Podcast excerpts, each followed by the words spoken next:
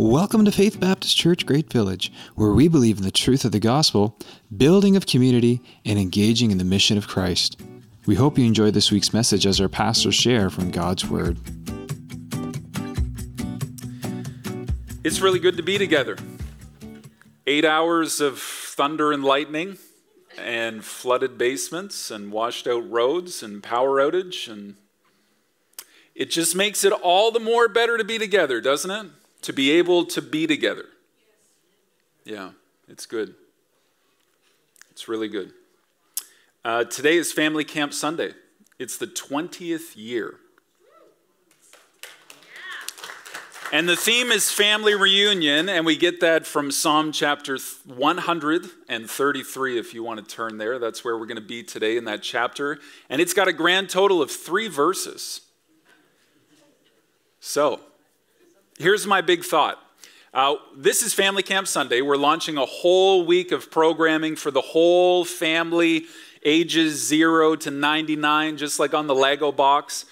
And we want you to come out, we want you to take part of it. So, we're not going to expend all of our time and energy and emphasis on the Sunday morning service because we want you to be able to go home, get a bite to eat, have a quick nap, get all your camping gear, and get back here because softball starts at four o'clock and the old people are going to take on the young people and the young people are going to win and the age limit is 35 so that i can be with the young people.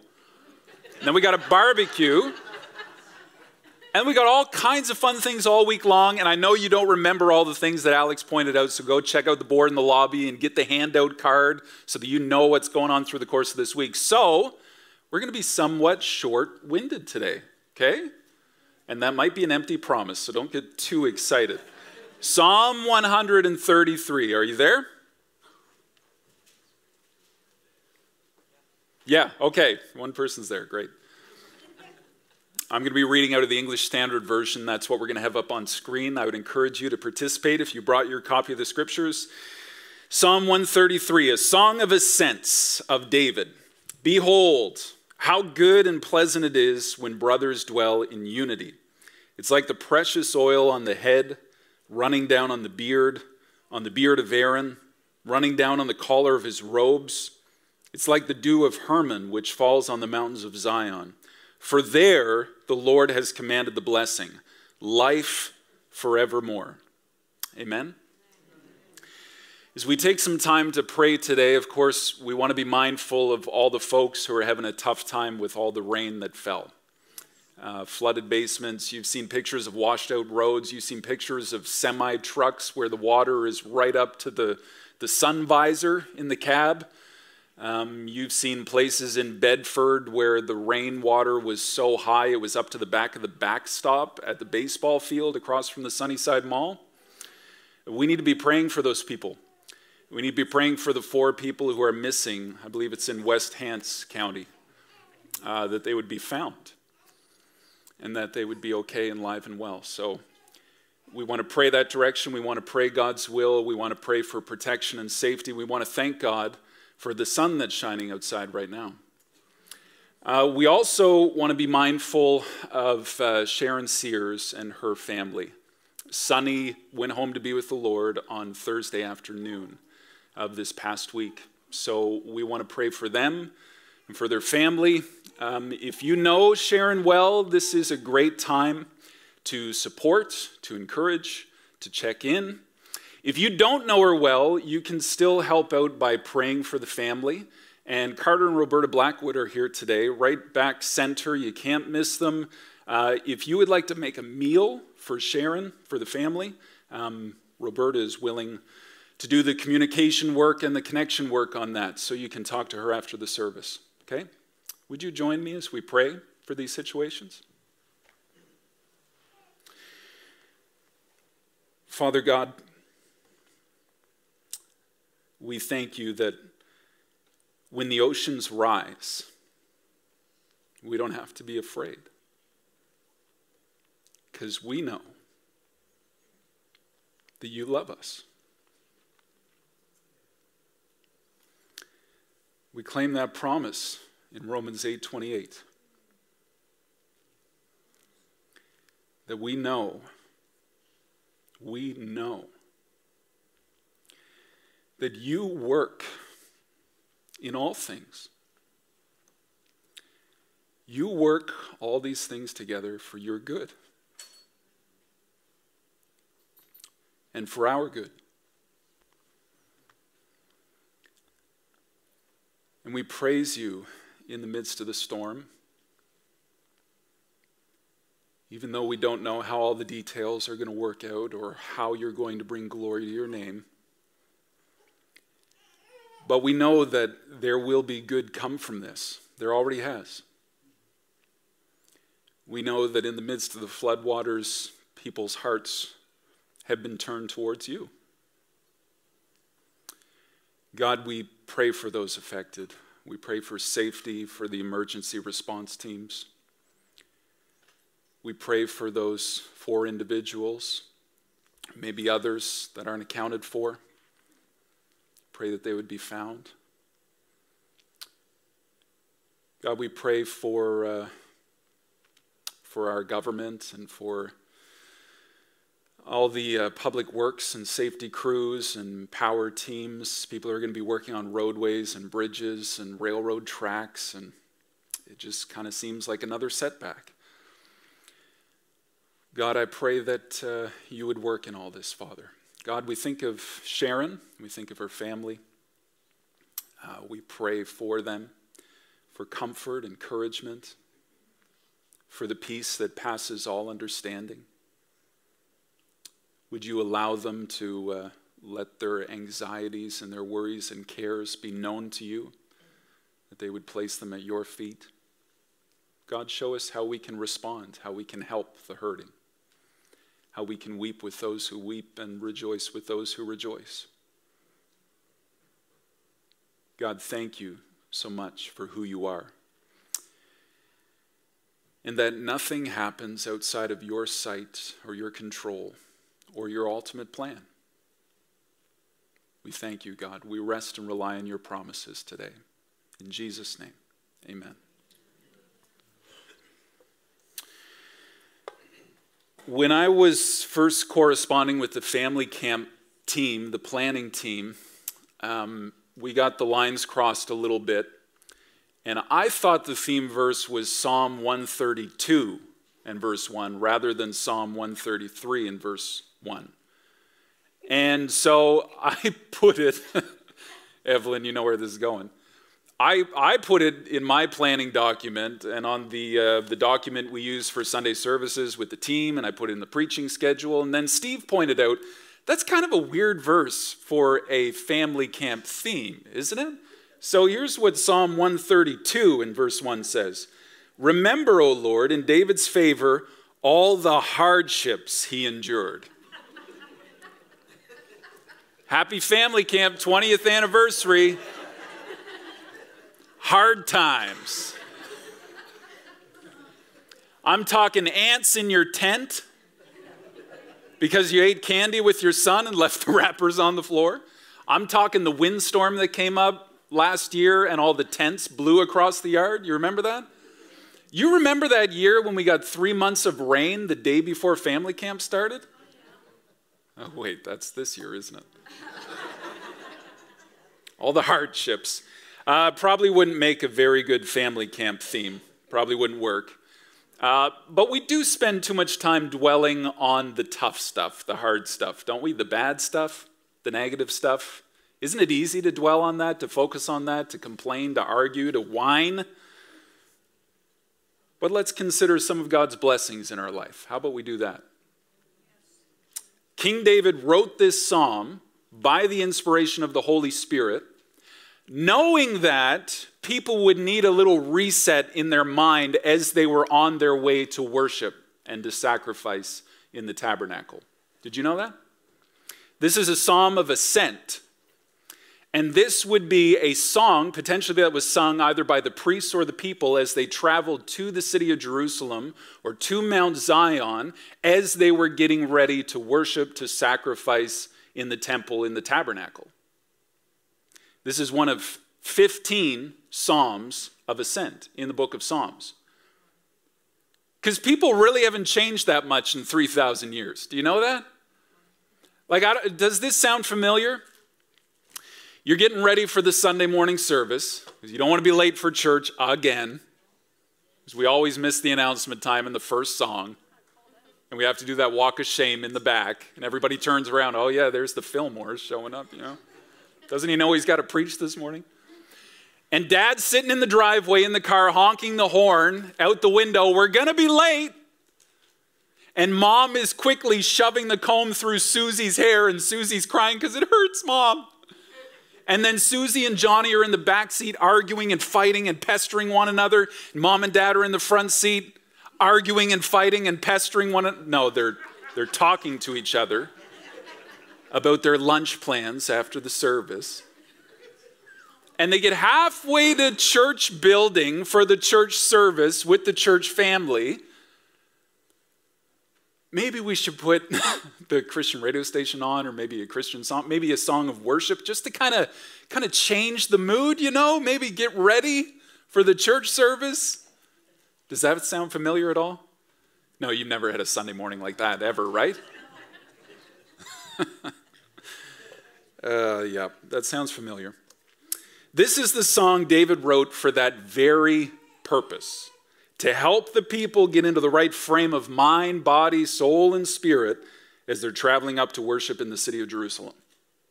And the theme of this particular song of ascents, of the 15 psalms that are songs of ascents, the theme of this one is brothers dwelling together in unity.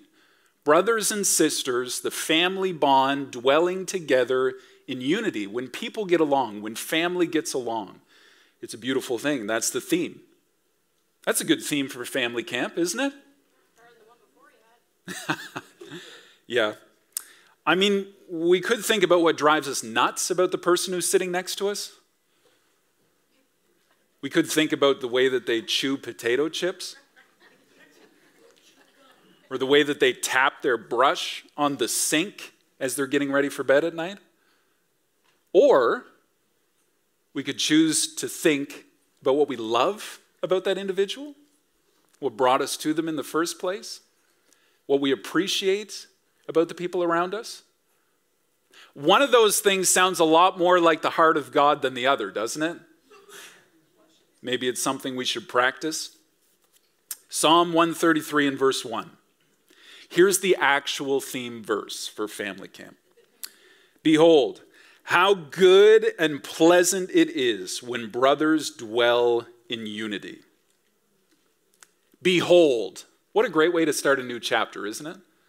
Do you know that, like, any media you consume is asking you to behold something? Like, when, when you scroll through your Google News feed, every one of those images and big bold titles and the first little sentence with the dot, dot, dot at the end is designed to get you to behold something. Stop, look, listen, think about this, focus on this, wonder about this. Maybe you want to read this further. All, of it is to get you to behold something. And David is saying, why don't you take a moment and behold this? Think about this. Set your attention and your focus on this. David starts with, I want you to spend some time thinking, pondering, imagining, meditating, considering, gazing upon something that's good, something that's pleasant. How much do we put in front of our eyes and our minds and our thoughts these days that aren't necessarily good or pleasant? How, how much content do we consume in the course of a week that is not helpful or positive in any way. And then we wonder why we're anxious or frustrated or our attitude is the way that it is. David says, let's take some time and think about something that's good and something that's pleasant. How good is it when people come together? I think of that Rend Collective song. You know it? it? It feels good when we're together, no divide, living life as one. It's a good song. David says it's good and pleasant. So, good. Good means it's agreeable to the senses. Have you ever had something that's not agreeable to the senses? Like take a big drink of sour milk you didn't know was sour, and it's just like, it's lukewarm, I want to spew you out of my mouth. You know that Bible verse? It's like it looks good, it sounds good, it feels good, it, it produces happiness, it's excellent, it's valuable. It's why community is one of our core values as Faith Baptist Church. It's, it's good when we're together. God said, It's not good that man should be alone. I will make a helpmeet fit for him. And he brought woman to the man, and so the two shall be one. It's not good for people to be alone. It's good to be together. And then pleasant, it means lovely, delightful. It's like a sweet sound, it's like sweet music. It's like harmony when the notes work together and they just click. Sweet singing. It's the same word that's used of David and Jonathan's friendship. Their hearts were knit together. 2 Samuel verse chapter 1 and verse 23. Saul and Jonathan, beloved and lovely, pleasant, lovely is the term pleasant, in life and in death, they were not divided. They were swifter than eagles, they were stronger than lions. It's talking about their friendship, their hearts being knit together.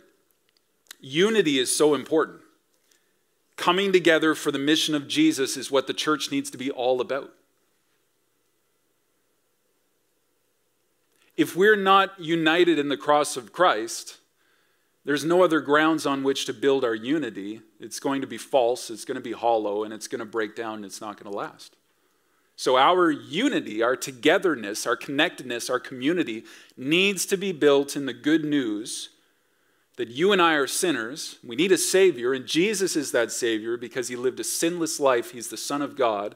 He died on the cross to pay for our sins so that by placing our faith and trust in Him, we can have a relationship with God the Father. That's what our unity needs to be based in the cross of Jesus Christ. No other ground will stand. I've used this illustration from Carey Nieuwhof before, and I think it's a good one. You're invited out by another couple to their home for supper. And from the moment you get out of the car and you're greeted at the door until the moment you get back in your car and head home, they just fight with each other the whole time. Like the husband is apologizing that the house is so untidy because she didn't clean it up. And then he's complaining about the roast because it's overcooked, and yeah, she doesn't cook it like her mother does, or I don't know. And then she's complaining that he's always at work and he's never home and he hasn't fixed the sink in two years. So, how am I supposed to tidy things up around here? Are you going to go back there next week for another meal? How was the food? Who cares how the food was? Because it was a pretty cringy environment, wasn't it? Can you feel the tension in that?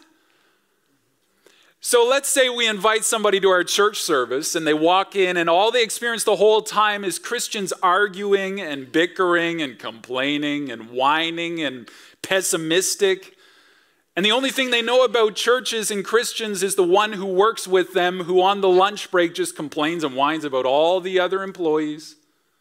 And all they see when they search Baptist church is Westboro Baptist Church, who's picketing at the soldier's funeral and has a website about how much God hates homosexuals. What are they going to think about the gospel message that the church preaches? Well, they didn't even get to taste it. Because the way that Christians treat other Christians in the world around them is so cringy. Why would you ever get to enjoy the meal of the gospel? Would they want to come back next week to a Sunday service? See, disunity in the church is disgusting. It turns people off before they ever get to experience the message of the gospel of Jesus Christ. So, unity in the cross of Christ needs to be what we're all about. It needs to be. This is the problem of sin as outlined in the Bible. We experience sin in every corner of our society and in the church. We were created to be together, we were created to be in relationship with one another, but sin divides, sin separates. As we've talked about in previous weeks, it's so easy to focus on what's dividing us rather than what we have in common. Remember Steve's sermon like three weeks ago? I thank God that I'm not like this tax collector. Little does he know he's just like that tax collector. He has the same sin issue that needs to be dealt with. He needs to approach God in humility and ask for forgiveness and grace.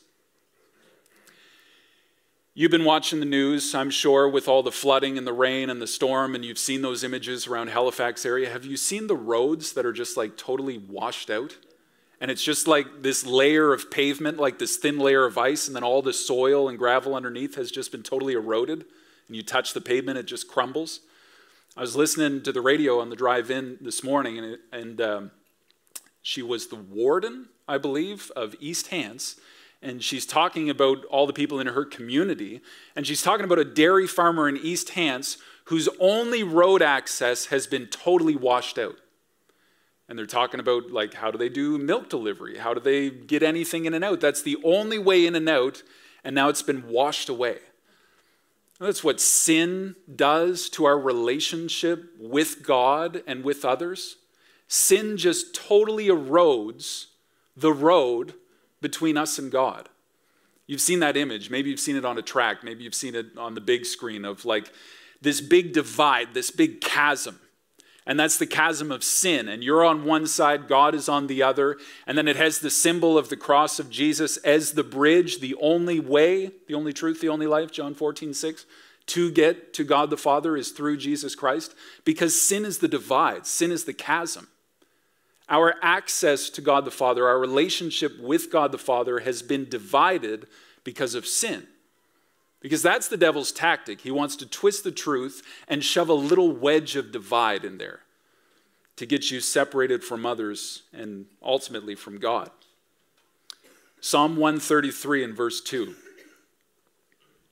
It, this main theme, unity, is like the precious oil on the head, running down on the beard on the beard of Aaron, running down on the collar of his robes.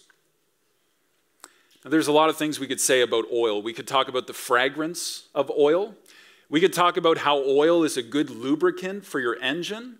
And if when you have your first dirt bike in grade 11, you never check the oil all year long, it's not going to go well and you'll have to sell it because uh, you destroyed the engine, your first dirt bike. Make sure you check your oil. Oil's a good lubricant, right? It reduces friction, it helps all the parts work together in symmetry so it doesn't heat up, catch fire, and explode, which is probably not what you want your engine to do. But we're talking about sacred oil, we're talking about holy oil. Exodus chapter 30 and verse 22. Here's, here's some background on the oil that David is talking about. Moreover, the Lord spoke to Moses, saying, Take also for yourself the finest of spices. Here's how they made this oil flowing myrrh, 500 shekels, fragrant cinnamon, half as much, 250, and of fragrant cane, 250, and of cassia, 500, according to the shekel of the sanctuary, and of olive oil, a hin. You shall make of these a holy anointing oil, a perfume mixture, the work of a perfumer. It shall be a holy anointing oil. And here's what you do with it with it, you shall anoint the tent of meeting, the ark of the testimony, the table, all its utensils, the lampstand, its utensils, the altar of incense, the altar of burnt offering, and all of its utensils, and the laver and its stand. You shall also consecrate them, that they may be most holy. Whatever touches them shall be holy. And then this verse You shall anoint Aaron and his sons and consecrate them that they may be minister as priests to me. So the oil is a symbol of consecration, ordination. It's setting someone or something apart unto holiness. It's like the sanctification process. It's a special position, a special function. Aaron had a special role. He was the first of the Le- Levitical priesthood who ministered in the tabernacle and offered sacrifices and prayers. The priest was the temporary mediator between God and man. Jesus is the ultimate mediator between God and man. Aaron, as the high priest, is like a foreshadowing of Jesus as Emmanuel, God with us, our mediator between God and man. The picture of the ordination service of Aaron being anointed with oil is it's really a picture of God's covenant relationship with his people. Aaron would sacrifice those animals as a picture of the Lamb of God, Jesus Christ, the Son of God, who would be slain for sin, whose blood didn't just cover the sin, but it cleansed the sin and made it white as snow. Aaron would sacrifice those animals, and he would do all the duties in the tabernacle as a picture of Jesus as our great high priest. You see, the first thing David says is, How great is it when people dwell together in unity? How great is it when families can get along? Isn't it a beautiful thing? And then he says in verse 2 How much better is it when God and man can be in a relationship? It's great when we can be together. How great is it if I told you that you can be together with God the Almighty, the creator of the universe, that humanity and divinity can come together and unite through the blood of Jesus Christ?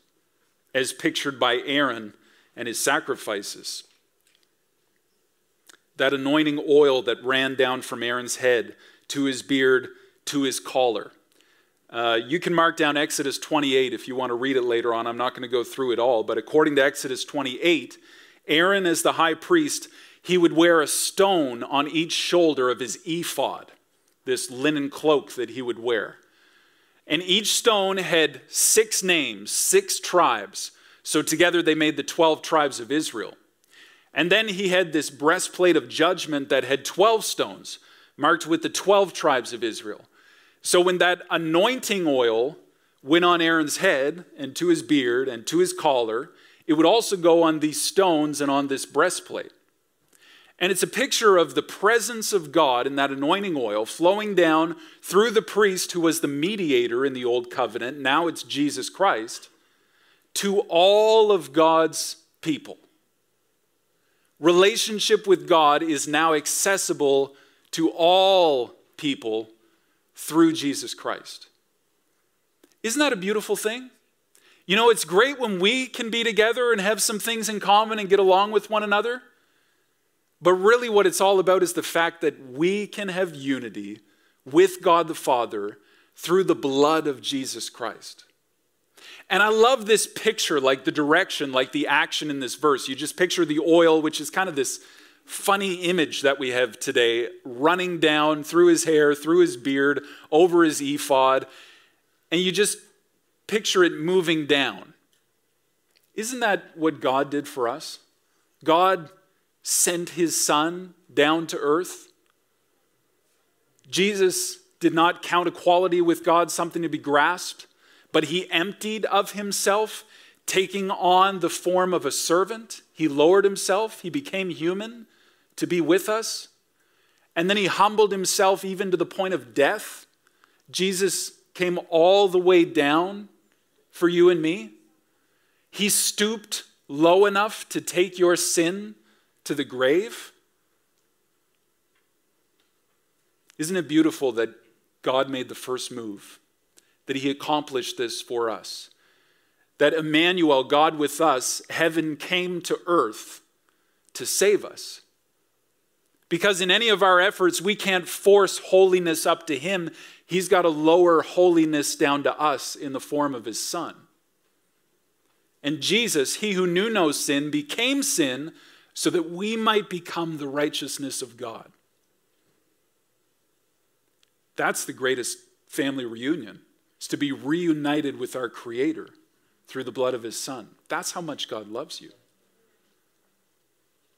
He would come all this way for you.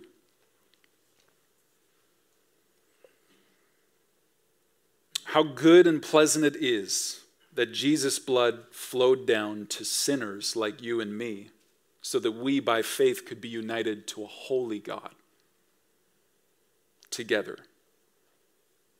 The prodigal returned home, and the father runs to embrace him on the road. Then look at verse 3, the end of the chapter, Psalm 133.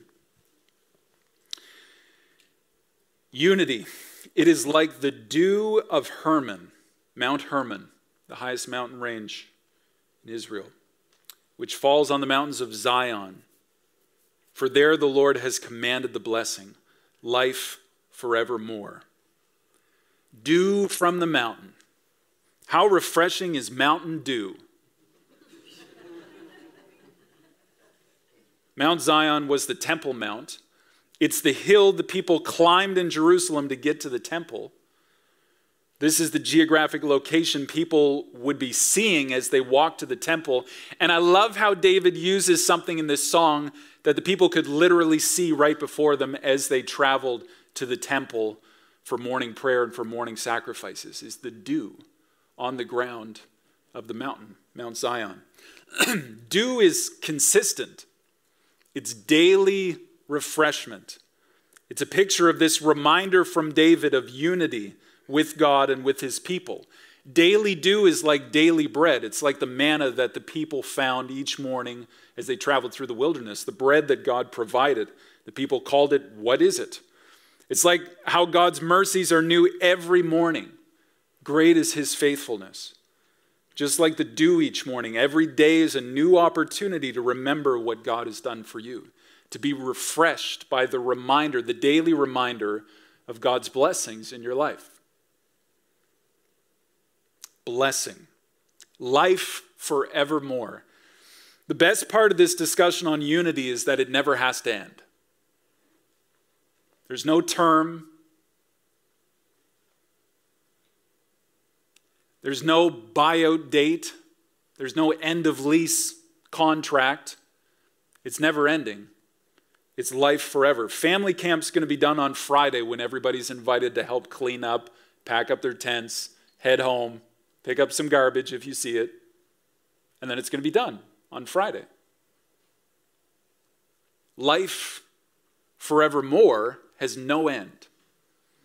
The reunion that we get to have with God the Father through Jesus Christ, together as God's people, bought and washed by the blood of Jesus, never has to end. There's no ending in sight. We're going to show a highlight video next week, I'm sure, of all the things that we did at family camp, and we're going to clap and we're going to share some new stories that we have because of all that we get to enjoy and the memories that we get to make this week. The fact is, the promise of life with God has no end, it's forevermore, it's everlasting. The message of unity because of the blood of Jesus is something that never has to end, and, and as well, it shouldn't. Romans 6 23. For the wages of sin is death, but the free gift of God is eternal life in Christ Jesus our Lord. You know that term death is the Greek term thanatos. Figuratively, it's separation from the life of God. Spiritual death, separation from God for all eternity. So if the penalty for death is eternal, then the gift and grace that God gives should also be eternal, should it not? Punishment from sin is eternal death separated from God in a literal place called hell.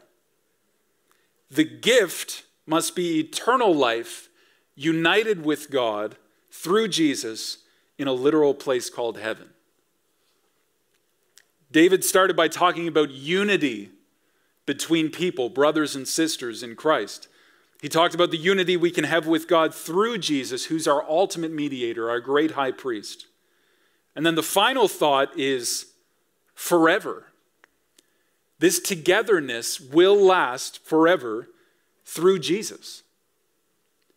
The best part of family camp is, is not the softball game that's happening today at 4. Be there, bring your ball, your glove. It's not the barbecue that's happening after the game. It's not the camping, it's not the campfire if we're able to have one. It's not the foam party. It's not the water games. It's not the talent show. It's the fact that we get to spend time together as brothers and sisters in Christ. That's what family camp's all about.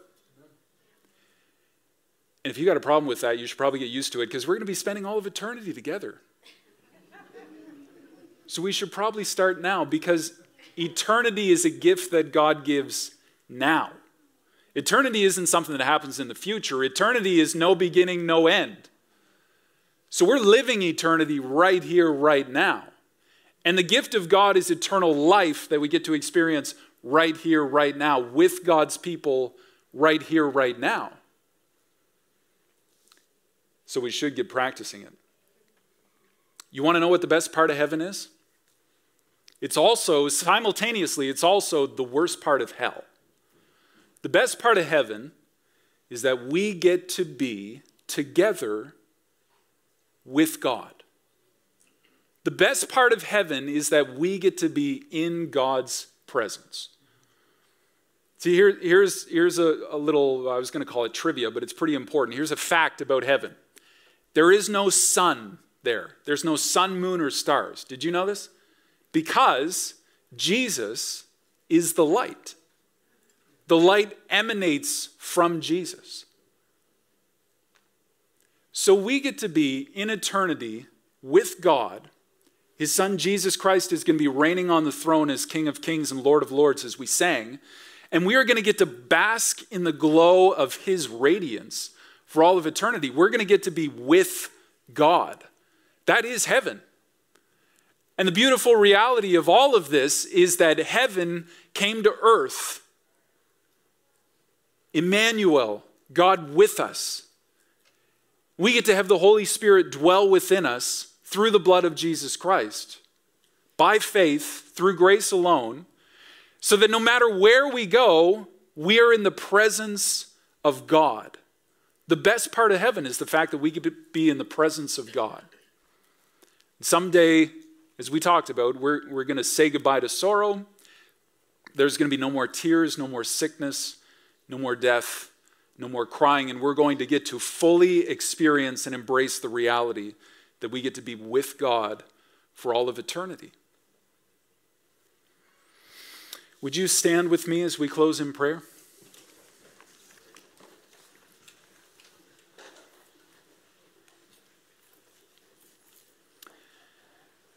God, I want to thank you for my church family today. Thank you for the privilege it is to be able to be together. And not just to be physically or digitally in the same space and time, sharing the same thought, reading the same scripture, but to spiritually be together, united because of what your son Jesus Christ did on the cross of Calvary 2,000 years ago. And thank you that this reality is something that's going to endure for all of eternity because it's built in your faithfulness, your promises in the blood of your Son, Jesus Christ. So we thank you so much that the reality of the gospel is we can have life forevermore through the death of Jesus Christ. We can be in the presence of God for all of eternity, starting now. God, thank you for this week of family camp. Thank you for this theme of family reunion. Thank you that we get to be reunited with you after we were separated because of our sin. And like the prodigal's father, you ran down the road to meet us. Just like that oil ran down the head and the beard. Just like you sent your son down from heaven above to die a sinner's death on a cross and to be buried in a tomb and to leave our sin there God, if there are any here this morning who have not made that personal decision to trust you as their Lord and Savior for the forgiveness of their sins, for new life, for eternal hope, to be united with their Creator and their Heavenly Father, to have a friend who sticks closer than a brother and a spirit who will lead them and guide them and help illuminate God's truth to them. If they have not made that personal decision, if that's you today and you're listening, whether you're here in the room or you're participating online, then God, I pray by the power of your Holy Spirit, you would convict these hearts. Give them the courage, give them the faith to make that decision for you. That they would claim the victory only found in Christ Jesus over their own sin and their own bondage and their own death. And thank you that the free gift of God is eternal life through Jesus Christ, our Lord. Thank you for this truth, God. In Jesus' name, amen.